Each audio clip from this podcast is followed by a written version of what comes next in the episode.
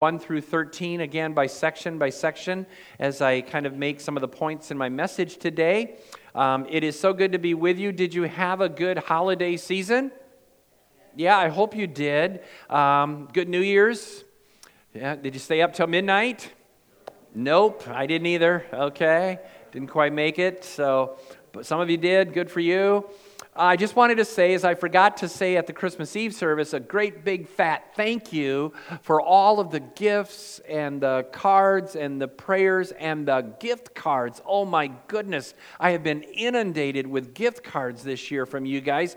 I am going to put on 100 pounds by the end of this year eating out at restaurants, but it, it, it, all looks good, and I'll use them all up in time. And so, thank you very much. I tried to use one the other day, and it was already expired. So, I don't know who gave me the expired card, but uh, uh, I didn't keep track, but I'll be trying to go back and try to figure that one out. No, but it was so good. And um, so, did you have a good year in 2021? Was it, was it a good year for you? You know, probably a mixed bag, right? Uh, years always are. You know, there were some maybe some good things that happened, and uh, perhaps there were some things that weren't so good, maybe some bad things even that happened uh, in 2021. Uh, as a culture, we're still wrestling with COVID. We're still facing a lot of divisions in our culture and our nation. The world sometimes seems to be in chaos. And so, how many of you are just kind of happy to say goodbye to 2021? Yeah? Just like, like, let's move forward now into a new year and let's claim God's blessings anew for 22. And uh, today I've entitled my message Starting Anew in 22 because I don't know about you, but I long for a fresh start. And what I find is that at the beginning of a new year, God gives us a golden opportunity to kind of begin again, to start afresh, to establish new patterns, new behaviors. I don't know if you're into making resolutions or not, or if you've made any. Uh, as a friend of our church once said, he said, Hey, I've started the 30 day diet. And uh, I'm good to know I'm already lost nine days. So, you know, so, you know, these things happen, resolutions sort of come and go. But, you know, I think putting off, making a resolution to put off some bad behaviors and pick up some better ones would probably be a good idea for all of us. And maybe it's in your, um, in your finances. Maybe it's about creating a budget. Maybe it's in your job or your work or your studies if you're a student. Uh, maybe it's a, about your spiritual walk with God. Maybe there are just some things in your life that you realize need to change or need purging or some things that have been going on this way forever and ever and ever. And it's like, okay, this is the year. I'm finally going to make those changes. And uh, so, you know, when we make New Year's resolutions, um, how many of you have made some resolutions? Um, in the past, maybe this year or in the past. How many of you uh, have kind of failed at those resolutions? I know I have. Uh, you know, we don't always keep them. And part of the reason, I think, is because we often, when we think of New Year's resolutions, we think of our own willpower, you know, trying to keep them in our own strength. And inevitably, our strength is weak. You know, I can say, I'm not going to eat a bowl of ice cream at 9 o'clock at night before I go to bed. And as soon as I say that, I want that bowl of ice cream, you know cookies and cream, you know, or, or Mackinac fudge, or, you know, all of those good things, and I just got to have it. So um, I fail because I cave and I give in. And, um, but here's the thing with God, all things are possible. And how many of you know that our God is in the business of renewing hearts and lives and even churches? Amen? That with God all things are possible, that with God and His strength we can do it. We can establish some new and healthy patterns as we, as we claim the power of the Spirit in us. And so that's my prayer for you, for all of us, for the church as a whole, as we move into 22, that, that God would help us to start anew. And so today, God has laid on my heart a message that He gave me in Michigan as I began to think and kind of pull away from the, the weekly, daily grind of my work here uh, and, and have some freedom to think and pray and, and just uh, kind of let God speak. And, and God has been speaking to me about a, a new sermon series from the Gospel of Mark. And so we're going to we'll hear more about that in a little bit, but we're going to go systematically through the Gospel of Mark. And today we're going to begin with chapter 1, verses 1 through 13. And I want to share with you today three kind of tasks or challenges for starting anew in 22. So let's, uh, let's begin with prayer. Father, we love you. We thank you for who you are, and we thank you for this fresh new beginning to the year. It is filled with possibilities, with hopes and, and promise. And Lord, we would just ask that your spirit will come now and uh, soften our hearts, open our minds. Lord, help us to receive the word that you have for us today. And so, would you anoint this message and anoint the messenger and anoint us all as we listen and hear what it is that the Spirit is saying to us, even to Grace Church today? Come, Holy Spirit, come, we pray it in the name of Jesus. And all God's people said, Amen. So, three tasks to starting anew this new year. And the first one is simply this you might want to write these down on the outline remembering your baptism again. Just say it with me remembering your baptism again. And we're going to look at the first eight verses of Mark chapter 1. Please follow along. The beginning of the gospel about Jesus Christ, the Son of God. It is written in Isaiah the prophet, I will send my messenger ahead of you who will prepare your way, a voice of one calling in the desert. Prepare the way for the Lord, make straight paths for, for him. And so John came baptizing in the desert region. Let me just pause right there. Maybe you are in a desert right now. Maybe you're going through a kind of a dry spell in your life or in your, in your walk with God. Maybe your faith is feeling kind of routine or dead. Maybe you are in that desert even this morning. And so John came baptizing in the desert region and preaching a baptism of repentance for the forgiveness of sins. The whole Judean countryside and all of the people of Jerusalem went out to him. You bet they did. Remember, there had been a 400 year drought of prophecy. John was sort of the first prophet on the scene after the Old Testament prophets, and people wanted to go hear him and say, Is this, is this for real? Is he legit? Is, is God speaking through this, this strange man? Confessing their sins, they were baptized by him in the Jordan River. John wore clothing made of camel's hair with a leather belt around his waist. He wouldn't exactly appear in a J.C. Penney catalog in the men's clothing section, exactly modeling it. And he ate locusts and wild honey. And this was his message After me will come one more powerful than I, the thongs of whose sandals I am not worthy to stoop down and untie. I baptize you with water, and he will baptize you with the Holy Spirit. We'll pause right there. How many of you were baptized? How many of you, show of hands, how many of you were baptized? Probably everybody here, most everybody here has been baptized. Do you remember your baptism? Maybe you were baptized as an infant or as a child, and unless the water was really, really cold, you probably don't remember it. Maybe others of you were baptized later in life or as an adult when you came to faith, and, uh, and maybe you do remember your baptism. The Bible is clear that we should be baptized. Jesus himself said, Go and make disciples of all nations or all peoples, baptizing them in the name of the Father, the Son, and the Holy Spirit. Friends, it doesn't matter what method of baptism, whether it's sprinkling or, or pouring of water or immersion, submersion, it's not the amount of water that matters, it's the fact of the water and what it symbolizes. In the Reformed Church, we love to speak of the sacraments as a kind of visible sign or representation of an invisible reality.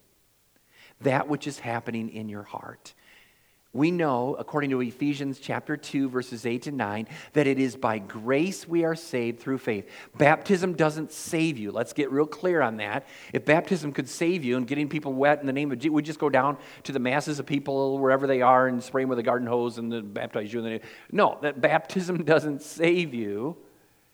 It is the grace of God that saves you. Baptism is that outward symbol, that outward sign of what Jesus has done in your heart. It is a way of declaring yes to Jesus.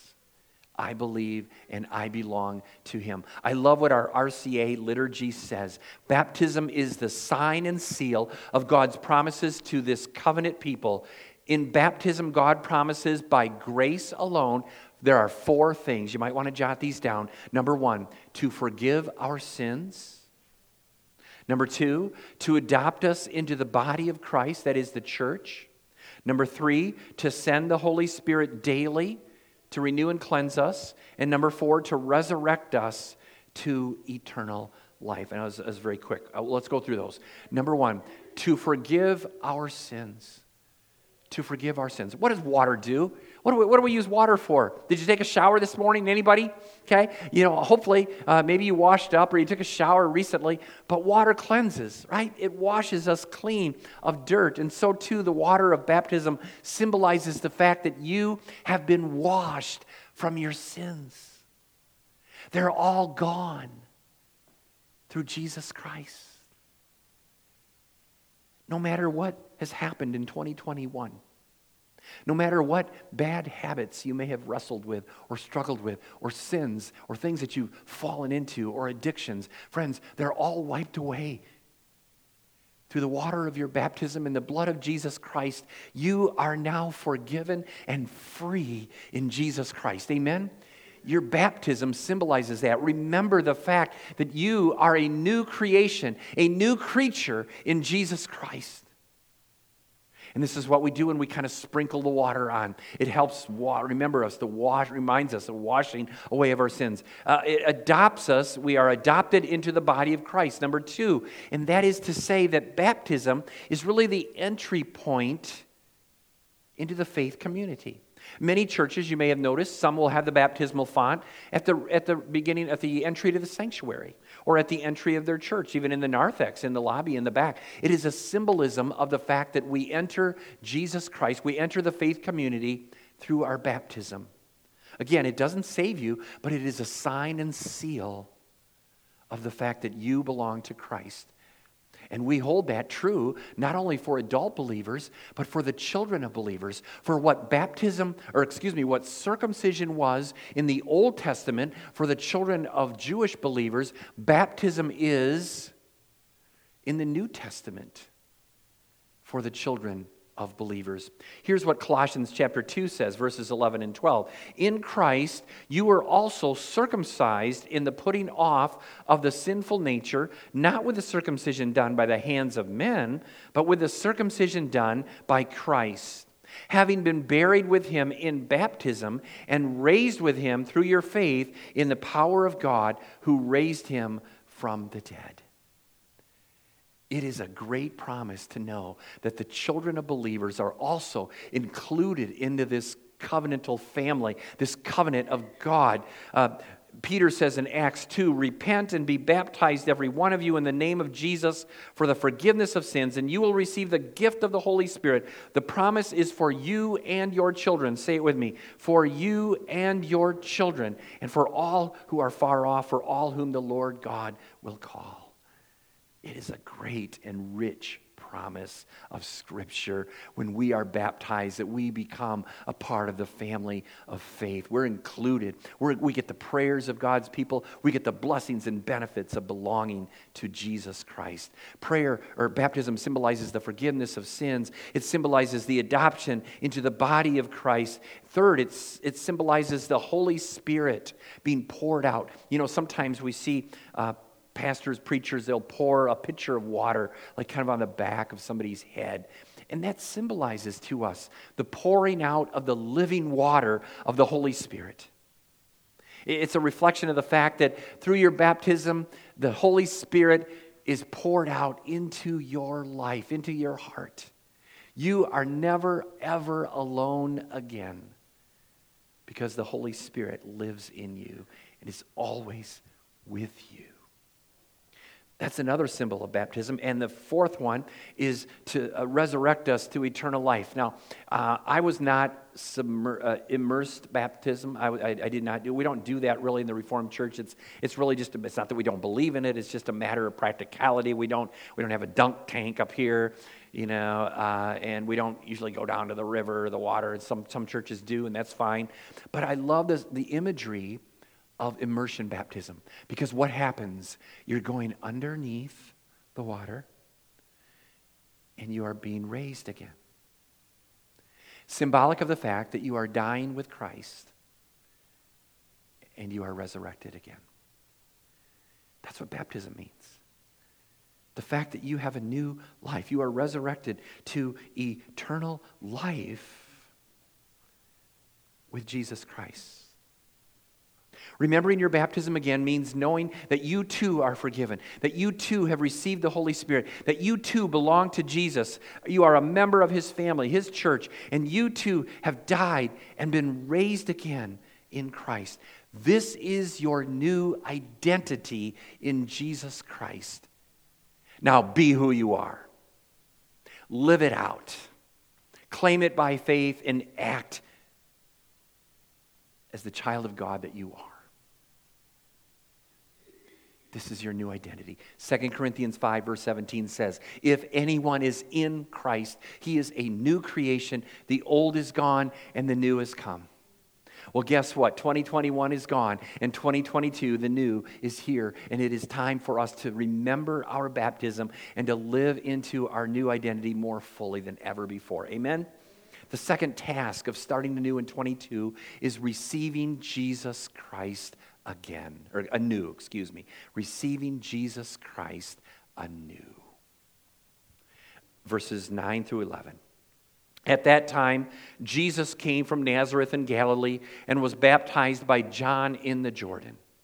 As Jesus was coming up out of the water, he saw heaven being torn up open and the Spirit descending on him like a dove, and a voice came from heaven you are my son, whom I love. With you I am well pleased. And just a little footnote to this passage, something that I find very interesting that I can't resist sharing with you. God the Father is speaking to his son, Jesus. And he says, You are my son, whom I love. With you I am well pleased. That says something. Mind you, Jesus, his ministry had not yet begun. He hadn't preached one sermon, he hadn't done one miracle. He hadn't healed even one person from disease. He hadn't cast out even one demon. He hadn't done anything. And yet God says, I love you. Not because of what you've done or not because of what you haven't done, but because you are my son. Jesus says, I love you. And through Jesus Christ and the virtue of his Spirit living in us, God the Father is saying the same to you today. You are my son. You are my daughter. You are my child. And I love you simply because you are mine, because of our relationship. But the point of this passage is more to say that at this time, God the Father is putting his stamp of approval on his son Jesus. We just got done studying throughout the season of Advent and Christmas. We know that Isaiah was prophesying about a child that would be given, a son that would be born. And we wondered who he was, and was Jesus really the man or not? And God the Father is now declaring very clearly, This is my Son. Jesus is the man.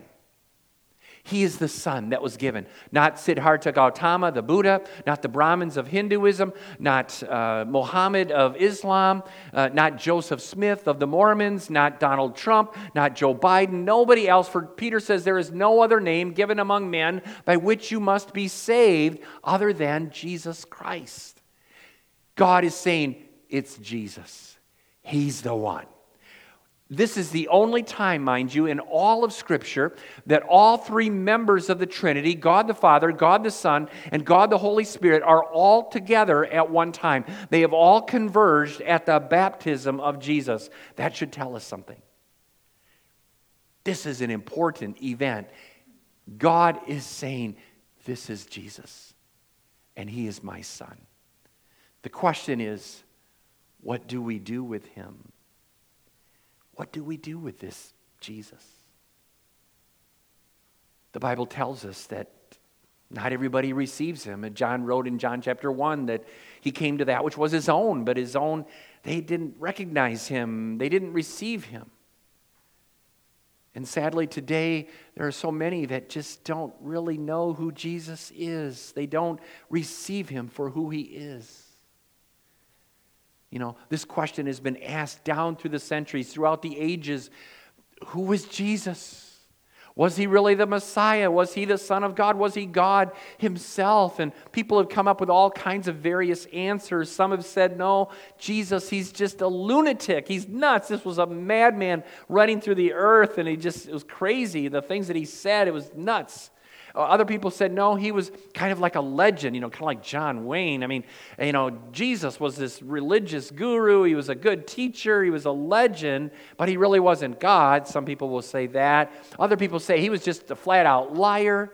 You know, he claimed to be God. He was just a man, born just like anybody else. There's no big deal about the Jesus.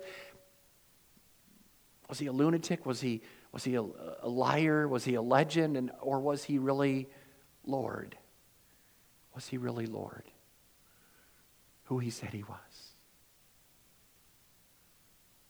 You see, the good news about receiving Jesus is that he wants to come in and he wants to change your life. He wants to help you break with the old patterns and, and, to begin something new. He's more committed to your transformation and your newness and renewing and the revival of Grace Church than, than you are, than we are.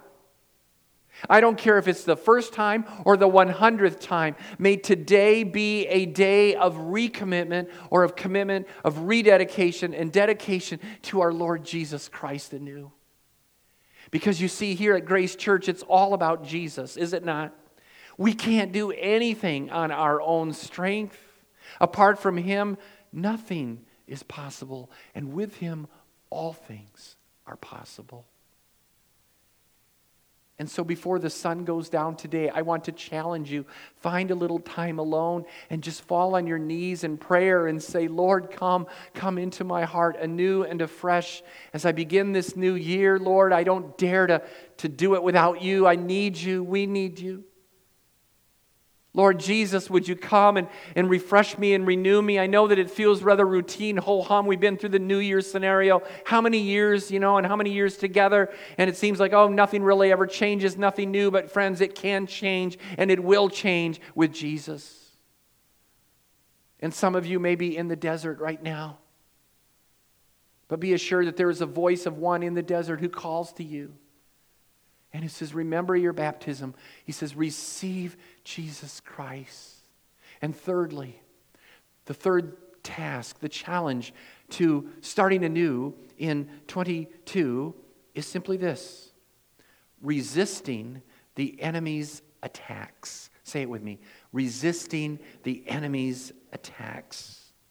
In verses 12 and 13, at once, the Spirit sent him, that is Jesus, out into the desert. And he was in the desert 40 days being tempted by Satan. He was with the wild animals, and angels attended him. You know, I would be thrilled as your pastor if you kind of made a new commitment today or this week and this new year to, to follow Jesus.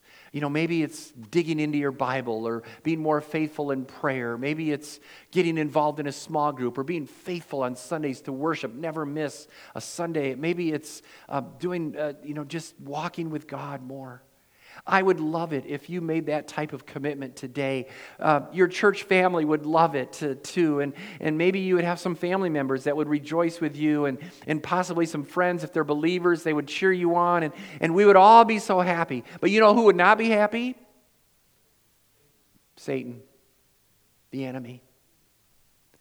Friends, we sometimes we kind of poo-poo Satan. We don't want to name the name. We don't want to mention him, but he is very real.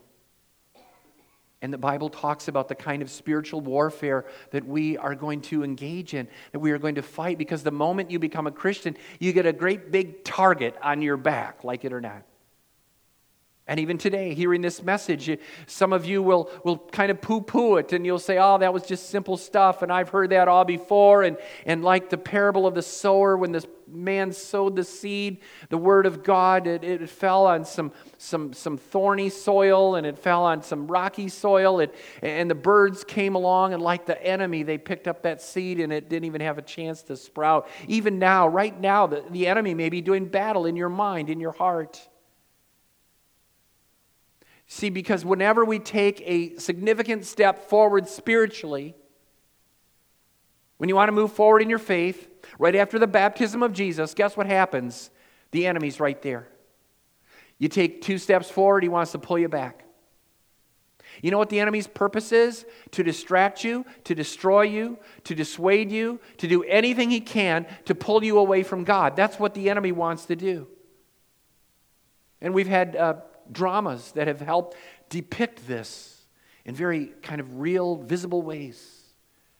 Because we realize here at Grace Church that spiritual warfare is real. And when you finally get sick and tired of being sick and tired and you rise up against him, that's when you become a threat to the enemy. In the meantime, he can kind of lull us to sleep. As long as you're living a kind of status quo spirituality, you're never expecting for anything new, you're never praying for anything great to happen in your life. As long as you're there, you know, the enemy doesn't have to worry about you because you're harmless. You see, but Jesus didn't die on the cross to give you a comfortable life. He died to make you dangerous in the spiritual realm. He died to make you a powerful force for good in a world of evil. He died that you could be light in the darkness. And believe you me, there's a lot of darkness around us today.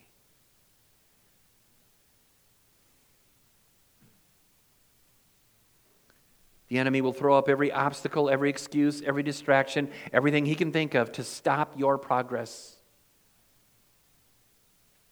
He is threatened by your personal spiritual growth. And so, just when something good happens, you get a spiritual breakthrough, you take a step forward in your faith, guess who's right there to pull you back, knock you down, distract you, depress you, discourage you? The enemy. And the point is, we need to rise up and take our stand. Ephesians 6 says, Be strong in the Lord and in his mighty power. Put on the full armor of God that you can take a stand against the devil's schemes. Jesus says time and time again stand firm, beware, watch, and pray.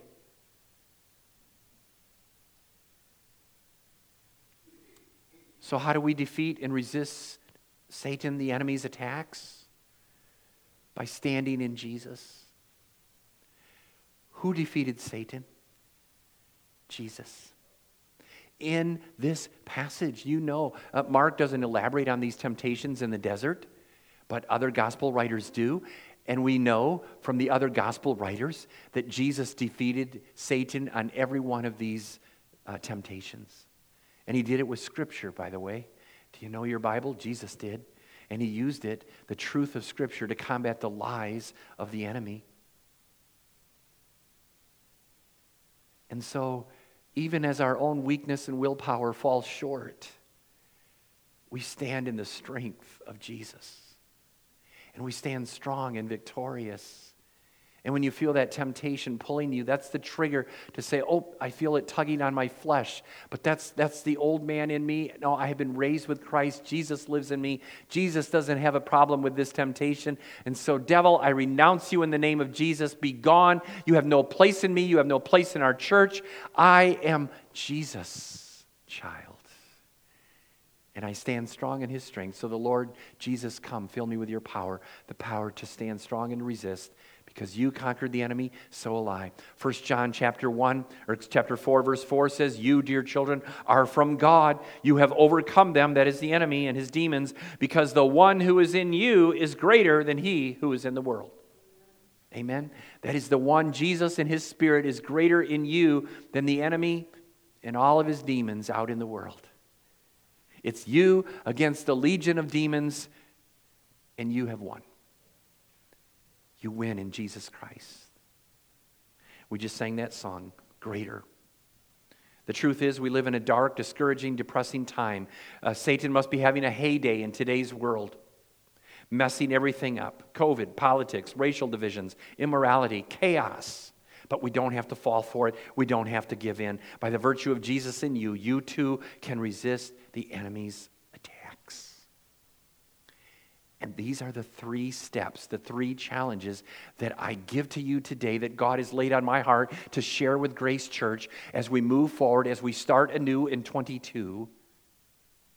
May we remember our baptism, the fact that you are a new creation, a new creature in Jesus Christ. The old is gone, the new has come. Your sins are washed away, thrown into the sea of forgetfulness. Don't bring them up anymore. God has forgotten them.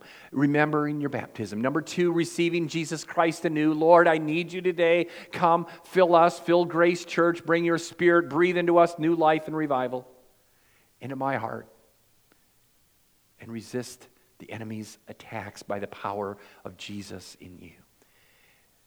Maybe today, just maybe you are in a kind of desert. Maybe you are in kind of a dry spell spiritually. Maybe you're feeling bored in routine in your faith or even with the church. But in the midst of the desert, there is the voice of one crying in the wilderness Prepare the way of the Lord. Repent and be baptized. Turn to Jesus. Receive the Holy Spirit. And when we do, we resist the enemy's attacks, and we, by the grace of God, can move forward. Amen? And you will in your desert today. In the midst of the desert, Jesus was baptized. There, in the midst of this desert, was a river, the Jordan River, an oasis. You have an oasis in God, in Jesus, to get you through. A source, a never ending source of abundant living water. And it was in the wilderness that Jesus was tempted, that the enemy was working on him. And maybe in your wilderness, you feel the pull and the tug of the enemy pulling you away from God. And usually it's not one big giant thing, but usually it's little, little incremental steps. And by the end of that time, you're like, oh my goodness, I'm, I'm really far from God. And maybe you have wandered from God. Maybe you have strayed from God. Maybe you are running from God. Maybe you're like a prodigal son and you have have just taken off on your own and kind of forgotten about God. May 2022 be the year that we return, that we begin together anew. Let's pray. Father, we just come before you. We just acknowledge, Lord, that we need you, that on our own we are insufficient, incapable, weak. And so, Lord, as we begin this new year, we want it to be a good one. We want it to be a year where we grow deeper in you, that we may we love you more than ever before. May we love the lost more than ever before. May we love each other more than ever before. We, we pray for revival and renewal in our hearts, in our lives, and in our church. So help us to remember who we are in Jesus and to be who we are, to celebrate his grace, his goodness the waters of our baptism. Oh Lord Jesus, would you come? Come today. May we hear the words, uh, This is my son, this is my daughter, whom I love, with whom I am well pleased. And may we know that we are in your hands. In Jesus' name we pray it.